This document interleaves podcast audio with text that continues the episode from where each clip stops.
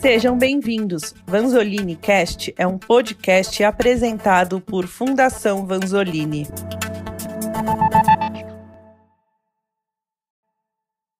Bem-vindos ao podcast da Fanzolini. Hoje a gente está aqui com a Cláudia Sender. A gente quer primeiramente agradecer muito a sua presença e a sua disponibilidade. Queremos agradecer também a vocês ouvintes.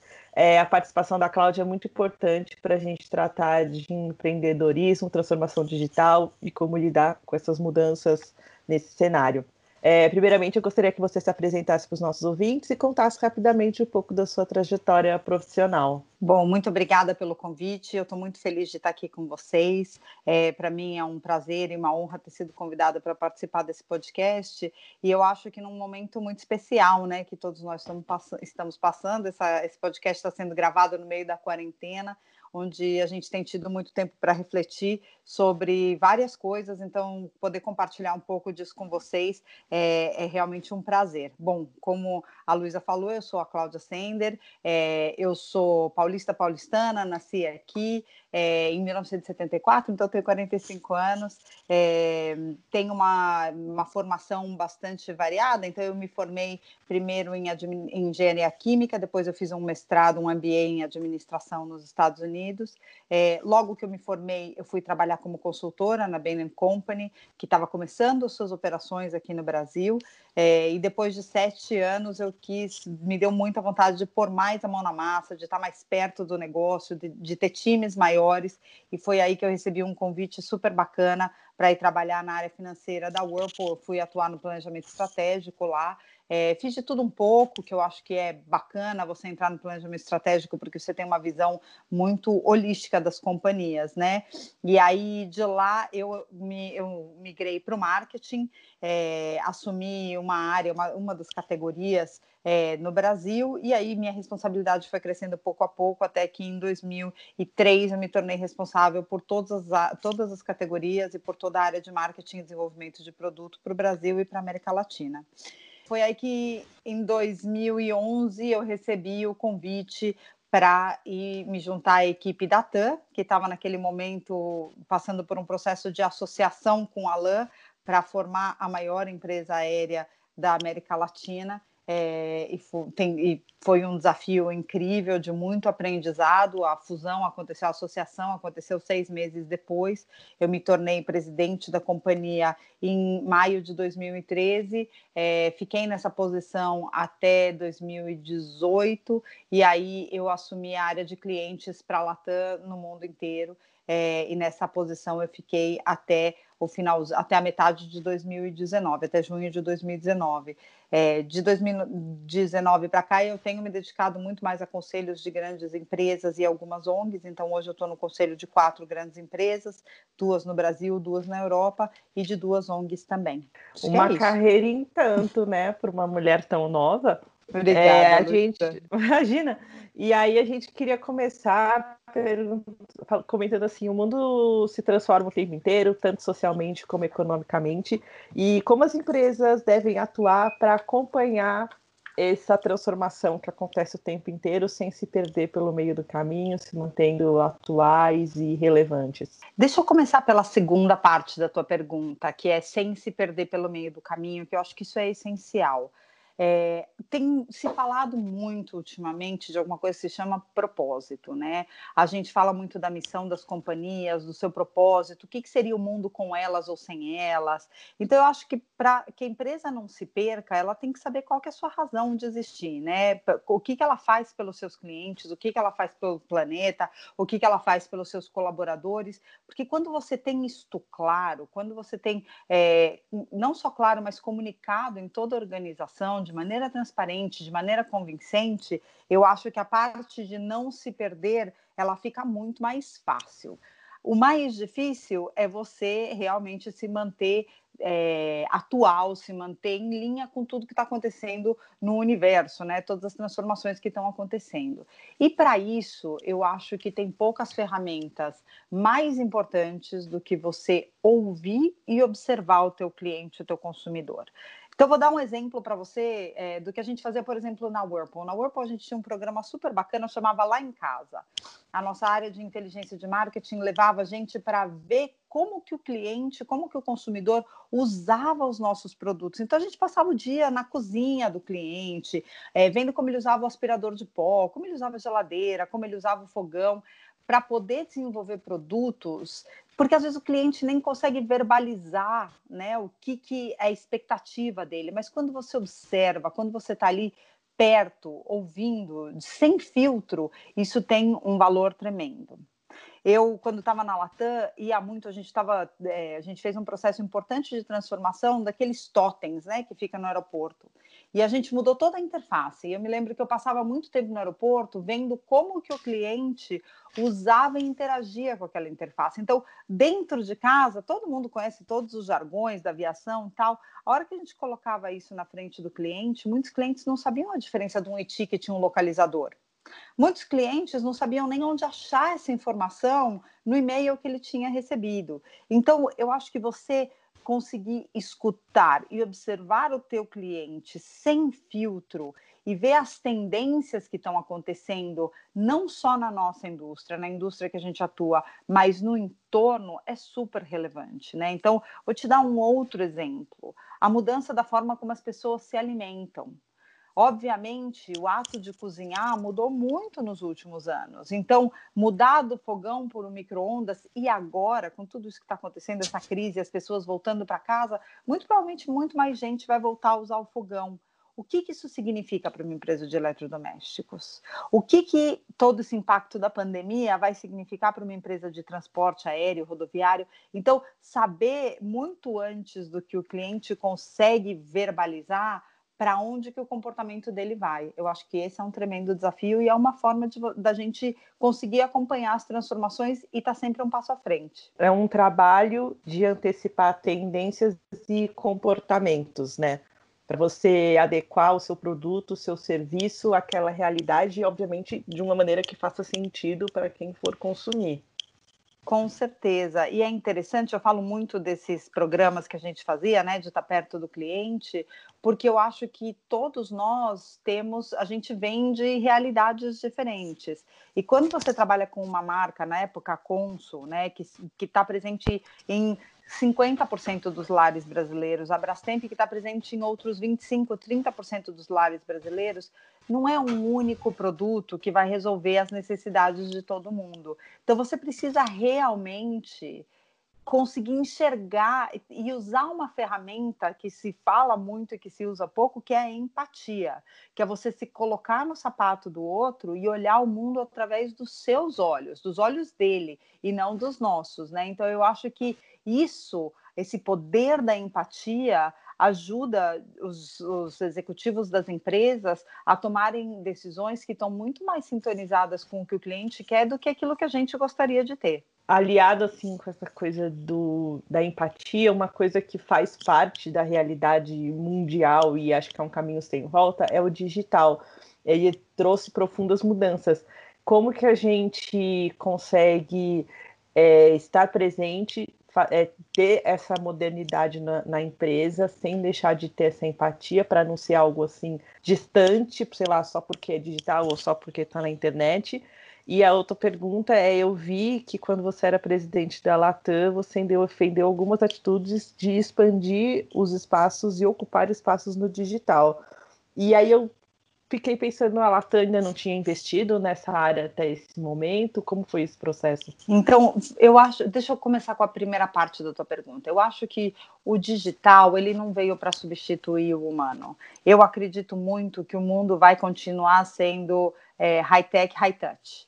E, e, high touch não significa tocar, porque hoje em dia essa palavra nem pode usar muito, né? Mas significa a parte humana, né? Como que a gente faz para que as interações humanas sejam sempre empáticas, sejam sempre resolutivas, sejam sempre calorosas, porque é isso que a gente busca, né? Se não for para um humano agregar valor em alguma coisa, você pode colocar um robô para fazer o trabalho que ele está fazendo, né? Então eu, eu falava muito isso para minha equipe dentro da Latam, quando eu estava liderando a área de clientes, é, que a gente falava assim, poxa, se uma interação não agrega valor, ela não deveria existir.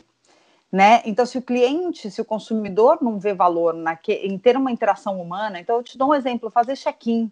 Hoje em dia, quem quer ficar na fila do check-in para falar com uma pessoa que consegue mal te olhar nos olhos enquanto ela está digitando uma série de teclas ali? Esse é um processo que não agrega valor para o cliente. Então, é muito mais fácil para o cliente fazer enquanto ele está no carro, enquanto ele está em casa, fazer online, do que necessariamente fazer lá ali no aeroporto. As pessoas, no começo, estranharam muito né? Não foi fácil fazer essa transição. As pessoas queriam continuar indo ao balcão porque elas achavam que ali ia ser mais fácil ou elas iam ter algum benefício, algum privilégio.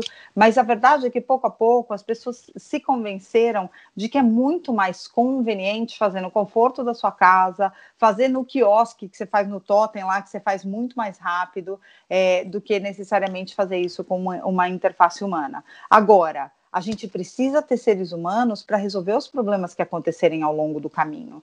Então, é, a Latam já vinha investindo no digital, sim, é, com menos velocidade do que a gente gostaria em algum momento, porque a Latam é uma empresa, se a gente olhar, é um conjunto de empresas, né? São sete companhias aéreas, é, e a mais antiga era a Lanchile, que tem 90 anos. Então, você conseguir atualizar todos os sistemas legados de uma companhia é, com tanta história não é fácil. E aí a gente enfrentou uma jornada grande de conseguir pouco a pouco ir apagando os sistemas antigos e ligando e modernizando as APIs é, e os sistemas que a gente usava é, para fazer a interface com o consumidor final, para conseguir ter mais e mais serviços ao alcance do cliente aonde ele quer, na hora que ele quer, da forma que ele quer, né? Então, se ele quer fazer pelo computador, se ele quer fazer pelo celular, se ele quer fazer pelo call center, dando sempre para ele muito mais conveniência na interação com a companhia. Então, a, a, eu, o que eu realmente acredito nessa transformação digital é que os humanos sim vão continuar tendo espaço mas só naquelas ações que realmente agregam valor. E eu brincava que meu sonho era que o cliente só falasse com a gente quando efetivamente tivesse uma necessidade de ter uma interação humana, mas que cada interação fosse é, absolutamente encantadora. Sim, é, eu acredito muito que essa forma de atender a pessoa, assim, na, ali, não deu certo alguma coisa no digital, e a hora que você chega para atender ela né, ali, seja por telefone ou frente a frente, é o que faz a grande diferença de você literalmente encantar uma, um consumidor. E aí, pesquisando né, um pouco mais sobre a sua carreira, eu vi que você se formou em engenharia química na Poli USP. E aí, depois você foi trabalhar na empresa de eletrodomésticos, no marketing. Como que ocorreu essa transição de áreas tão distintas? E se, independente de serem áreas distintas, foi importante para sua carreira ou para o seu dia a dia também ter feito faculdade em outra área? Então, eu sou uma apaixonada por engenharia, é, sou uma pessoa que tem um. Acho que a Poli me ajudou muito a desenvolver o meu raciocínio lógico, é, acho que a engenharia traz para a gente essa estrutura que ajuda muito a simplificar a forma como a gente aborda os problemas. Problemas muito complicados, a engenharia te ajuda a fatiar em pequenos pedacinhos e estruturar uma solução é, que se constrói, é, principalmente em engenharia química que lida com muito processo, né? Então, para mim, eu acho que a, a formação em engenharia, especialmente engenharia química, foi fundamental para me ajudar a estruturar a forma como eu penso e como eu abordo os problemas. É, a minha migração para o marketing, ela foi quase que natural, na verdade, porque eu sou uma pessoa muito curiosa e todas as decisões que eu tomei de carreira na minha vida foram na, no sentido de buscar um aprendizado novo. Né? Eu sempre escolhi os meus trabalhos baseado em três coisas. Primeiro, eu, eu estou de acordo com os valores, eu compartilho os valores e a missão da companhia para onde eu estou indo trabalhar. Segundo, as pessoas com quem eu vou trabalhar me inspiram, né? Eu tenho vontade, eu aspiro estar tá perto delas, eu, eu, eu tenho vontade de ser como elas. E por último, se esse trabalho vai me esticar o meu cérebro até o limite, né? Então, quando eu fui trabalhar em consultoria, por exemplo, era algo que eu nunca tinha pensado na minha vida, ainda estava na faculdade. É, trabalhar com administração, não tinha aprendido quase nada na Poli de, de administração, a gente tem é, um curso muito breve sobre isso. Depois, quando eu fui trabalhar em, na área de finanças, né, meu primeiro, um dos meus primeiros projetos na Whirlpool foi fazer o planejamento orçamentário da companhia, que eu também nunca tinha, nunca tinha feito naquele nível de profundidade, aprendi um montão.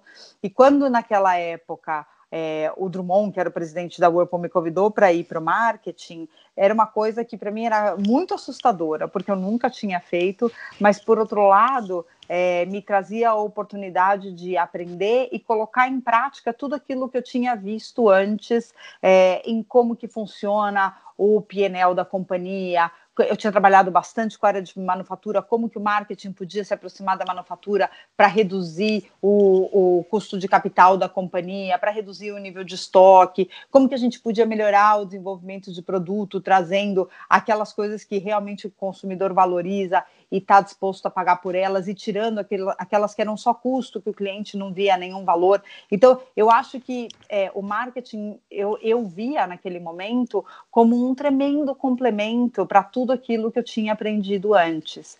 Porque a verdade que eu aprendi nesse momento, não existe uma área mais importante do que a outra na companhia.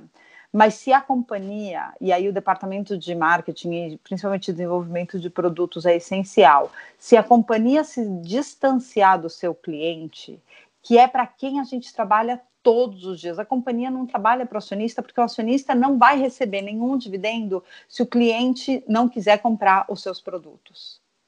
Então, se a companhia se distancia do cliente, todo o resto pode ser super eficiente, o custo pode ser super baixo, o seu planejamento pode ser excepcional, mas a verdade é que ela não vai ter receita. E se ela não tiver receita, ela não tem sustentabilidade no longo prazo. Então, para mim, o marketing foi uma área fundamental para eu conseguir complementar a minha formação e ter essa clareza de que se a gente não vende, a gente não existe. Você contando um pouco mais assim de tudo que você fez, o estudo e novas áreas assim sempre foi uma coisa muito presente. E, é, e você estudou, fez um MBA em Harvard, e aí eu queria saber se você acha que esse estudo, obviamente, além de adquirir conhecimento, se essa realidade de estudar em outro país, outras metodologias, outras ferramentas, fez muita diferença na sua vida profissional e se é algo que você até hoje continua aplicando no, nos seus trabalhos. Luiz, eu acho que quanto mais a gente expande os nossos horizontes, é, maior a nossa capacidade de exercitar empatia. É, eu venho de uma família bem humilde, de imigrantes que vieram para o Brasil durante a Segunda Guerra, um pouquinho antes da Segunda Guerra, fugindo da Europa, é, e tudo que a gente construiu foi com muito esforço, foi com muito trabalho, mas foi com muita base na educação. Isso eu recebi em casa. Meus pais sempre valorizaram muito a educação, é, colocaram em primeiro lugar, sabendo que a gente é, que, que um, um, o melhor presente que eles podiam deixar para nós não era nada material, mas sim aquilo que fica dentro da gente, né? Então eles focaram muito na nossa educação. Então eu sempre acreditei que a gente é capaz de assumir novos desafios quanto mais a gente se prepara. Mas também acredito que você é sempre um melhor líder quanto mais você entende as pessoas. Liderar é entender pessoas, é você conseguir fazer com que a soma dos esforços individuais seja muito maior é, do, que, o, do que, que, que, o, que o resultado da tua liderança seja muito maior do que a soma dos esforços individuais. E que os, as pessoas tenham vontade de dar o seu melhor toda vez que elas trabalham contigo. E para mim, ter ido estudar fora trouxe uma abrangência que eu não sei se eu teria tido aqui no Brasil. É, eu estudava na minha classe, tinha na minha turma em Harvard tinha o, um príncipe herdeiro de uma de um é, emirado aí no, no, Oriente Médio e tinha uma, uma, uma amiga minha da minha turma que é o pai, os pais dela tinham sido refugiados do Haiti e tinham ido de barco pra, é, ilegalmente para os Estados Unidos. Então, você tem um espectro de pessoas que dificilmente você encontra na universidade aqui no Brasil Infelizmente, eu falo isso com muito pesar, porque as faculdades aqui ainda são poucas as pessoas que têm é, de, de, que vêm de escola pública, por exemplo, que conseguem entrar numa universidade pública ou num mestrado privado, que em geral tem um custo mais elevado. Então, para mim, eu acho que é, hoje o Brasil já tem mais escolas que aplicam o método de, de casos, né, de estudo de caso, que é o que a gente usa em Harvard, que eu acho que, foi, que é super apropriado, principalmente para o curso do MBA, é, mas eu acho que dificilmente eu teria tido a diversidade de culturas, é, de backgrounds, de nacionalidades. A gente tinha 30, 35% dos estudantes no meu ano, se eu não me engano, eram internacionais e pessoas do mundo inteiro coisa que o Brasil ainda está tá demorando para conseguir fazer. Então, eu sou muito feliz com a escolha que eu fiz lá atrás. Acho que o Brasil tem cursos excepcionais, mas acho que a diversidade das pessoas que estão ao teu lado é, durante esse período de desenvolvimento intelectual faz toda a diferença. E para mim estar tá lá foi realmente um privilégio. Ah, sim, não, eu, isso, nossa, eu acho que é primordial. Acho também que até, não, óbvio, a faculdade, o, o a, a universidade ser excelente, o ensino ser excelente é muito legal. Quem está ali para aprender também são pessoas completamente diferentes que podem trocar, que podem contribuir com as suas realidades ou com onde, da onde vem, acho que também faz uma grande diferença. São essas coisas que, que cada um tem dentro de si que faz a diferença na hora que você ocupa um cargo de liderança, eu acredito. Não, sem dúvida. E a gente fala muito, tem uma palavra hoje em dia que eu acho que está até meio desgastada, que é diversidade, né? A gente fala muito que diversidade nos times faz bem, que as empresas que têm mais diversidade é, têm melhor performance a verdade é que diversidade é muito difícil, né? A gente gosta de estar com gente parecida com a gente, a gente adora aquele colaborador que termina as nossas frases, que trabalha em equipe super bem, né? Que, que frequenta os mesmos lugares, fica fácil a convivência. O problema é que essas pessoas não ajudam a gente a crescer elas mantêm a gente dentro da nossa zona de conforto e não mostram para a gente caminhos diferentes de abordar o mesmo problema.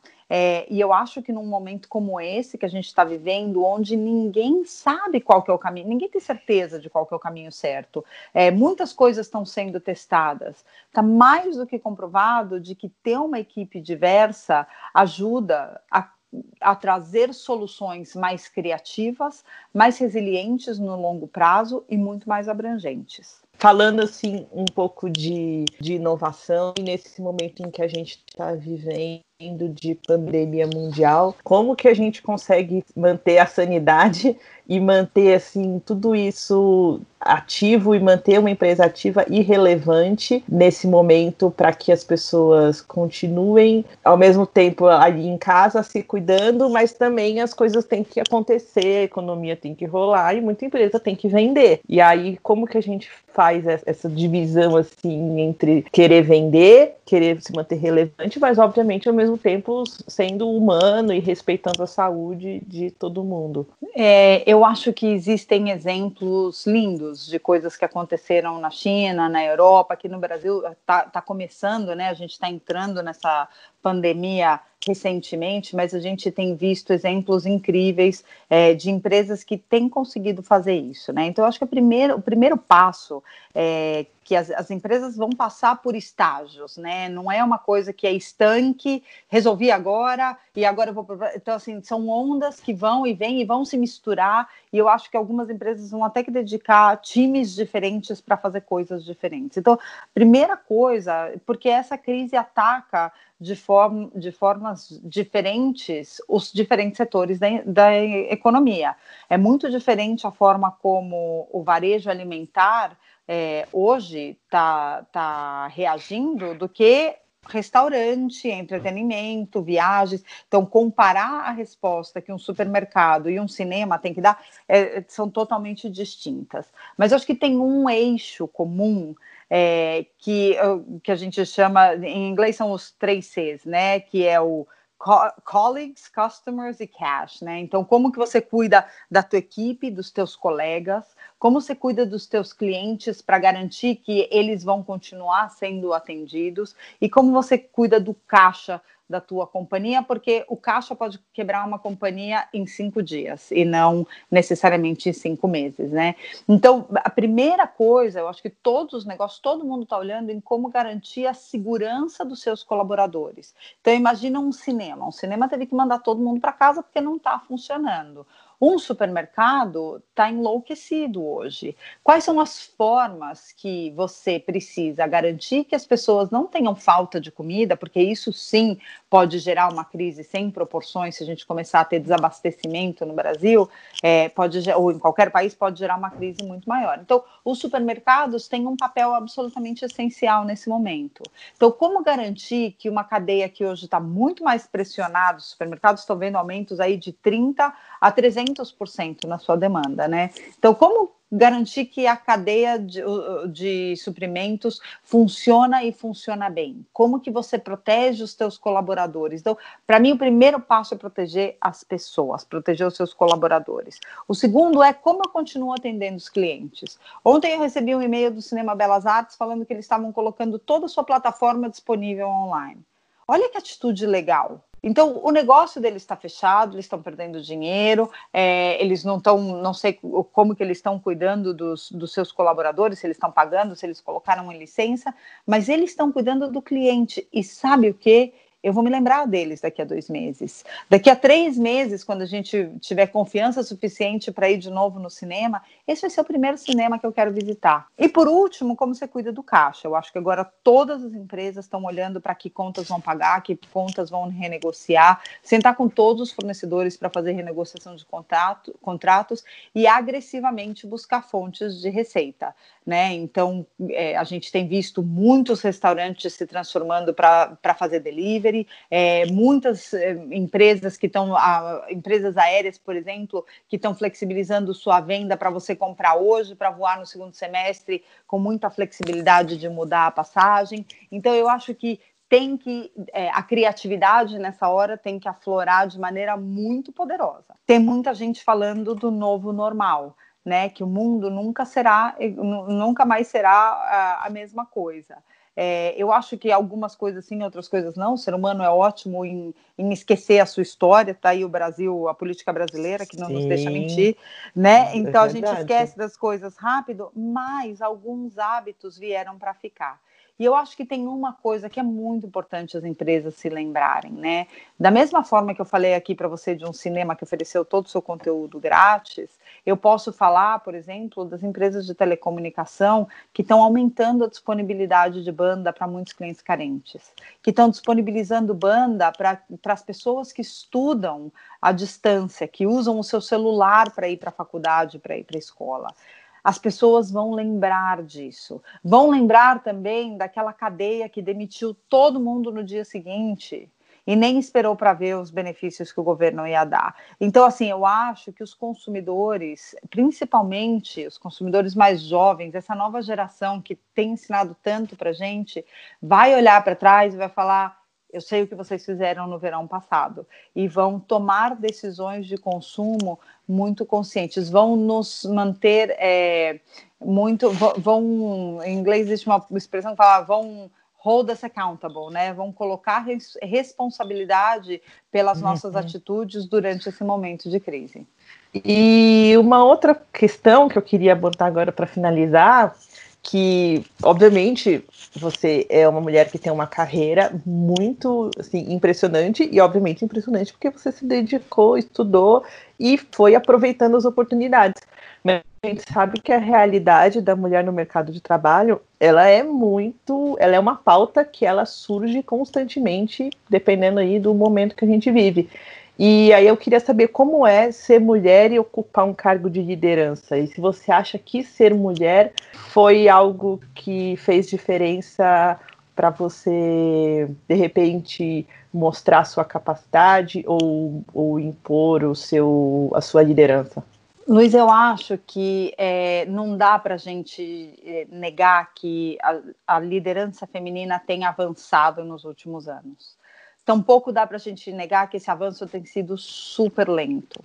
É, eu ainda me surpreendo com reações das pessoas, né? Aconteceu várias vezes comigo de eu ligar, por exemplo, para alguma agência governamental, já presidente da companhia, né? Ligar para uma agência governamental e falar assim: olha, é, eu estou ligando para falar com o presidente da agência tal, e a pessoa me fala assim: a senhora está ligando em nome de quem? Ela falou, eu sou eu mesmo, presidente da, da da Latam, e a pessoa falava assim, não, mas a senhora é secretária de quem? Então, assim, existe ainda hoje, e isso eu, eu uso de exemplo, é uma, é uma brincadeira, mas é, já me aconteceu com presidentes de empresas, já me aconteceu de, de eu chegar numa reunião e alguém achar que eu estava representando uma outra pessoa, ou de chegar em um jantar de empresários de negócio e alguém achar que eu sou esposa do presidente da companhia. É, então, todos esses vieses, é, eles se manifestam de maneira muito clara no ambiente de trabalho, às vezes com maior agressividade, às vezes com menor.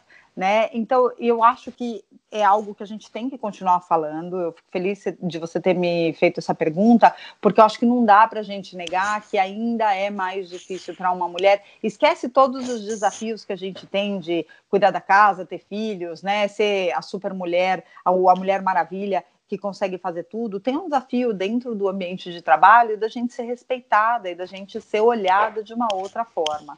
É, e aconteceu várias vezes comigo ao longo da minha carreira.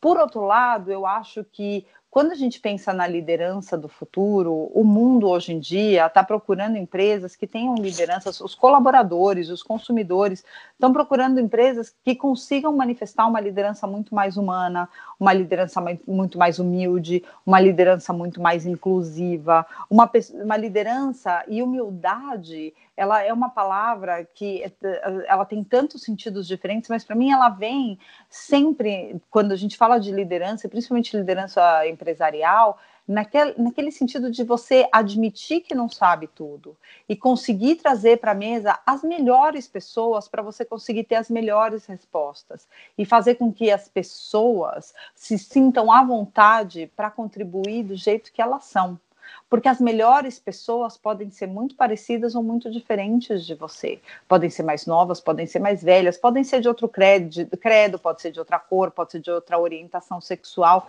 mas elas são os melhores profissionais. E para você conseguir trazer os melhores e fazer com que eles se sintam à vontade para participar, a humildade é fundamental a gente não pode acreditar que a gente tem todas as respostas.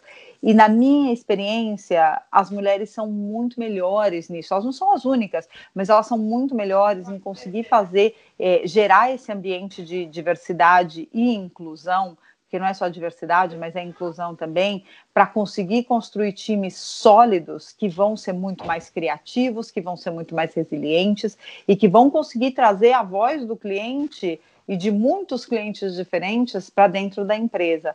É, então, eu acho sim que me ajudou a ser mulher na minha carreira, é, apesar de todos os desafios, eu acho que eu consegui ter um papel diferente do que um homem teria tido no meu lugar na, nas posições que eu ocupei. Acho que assim foi excelente.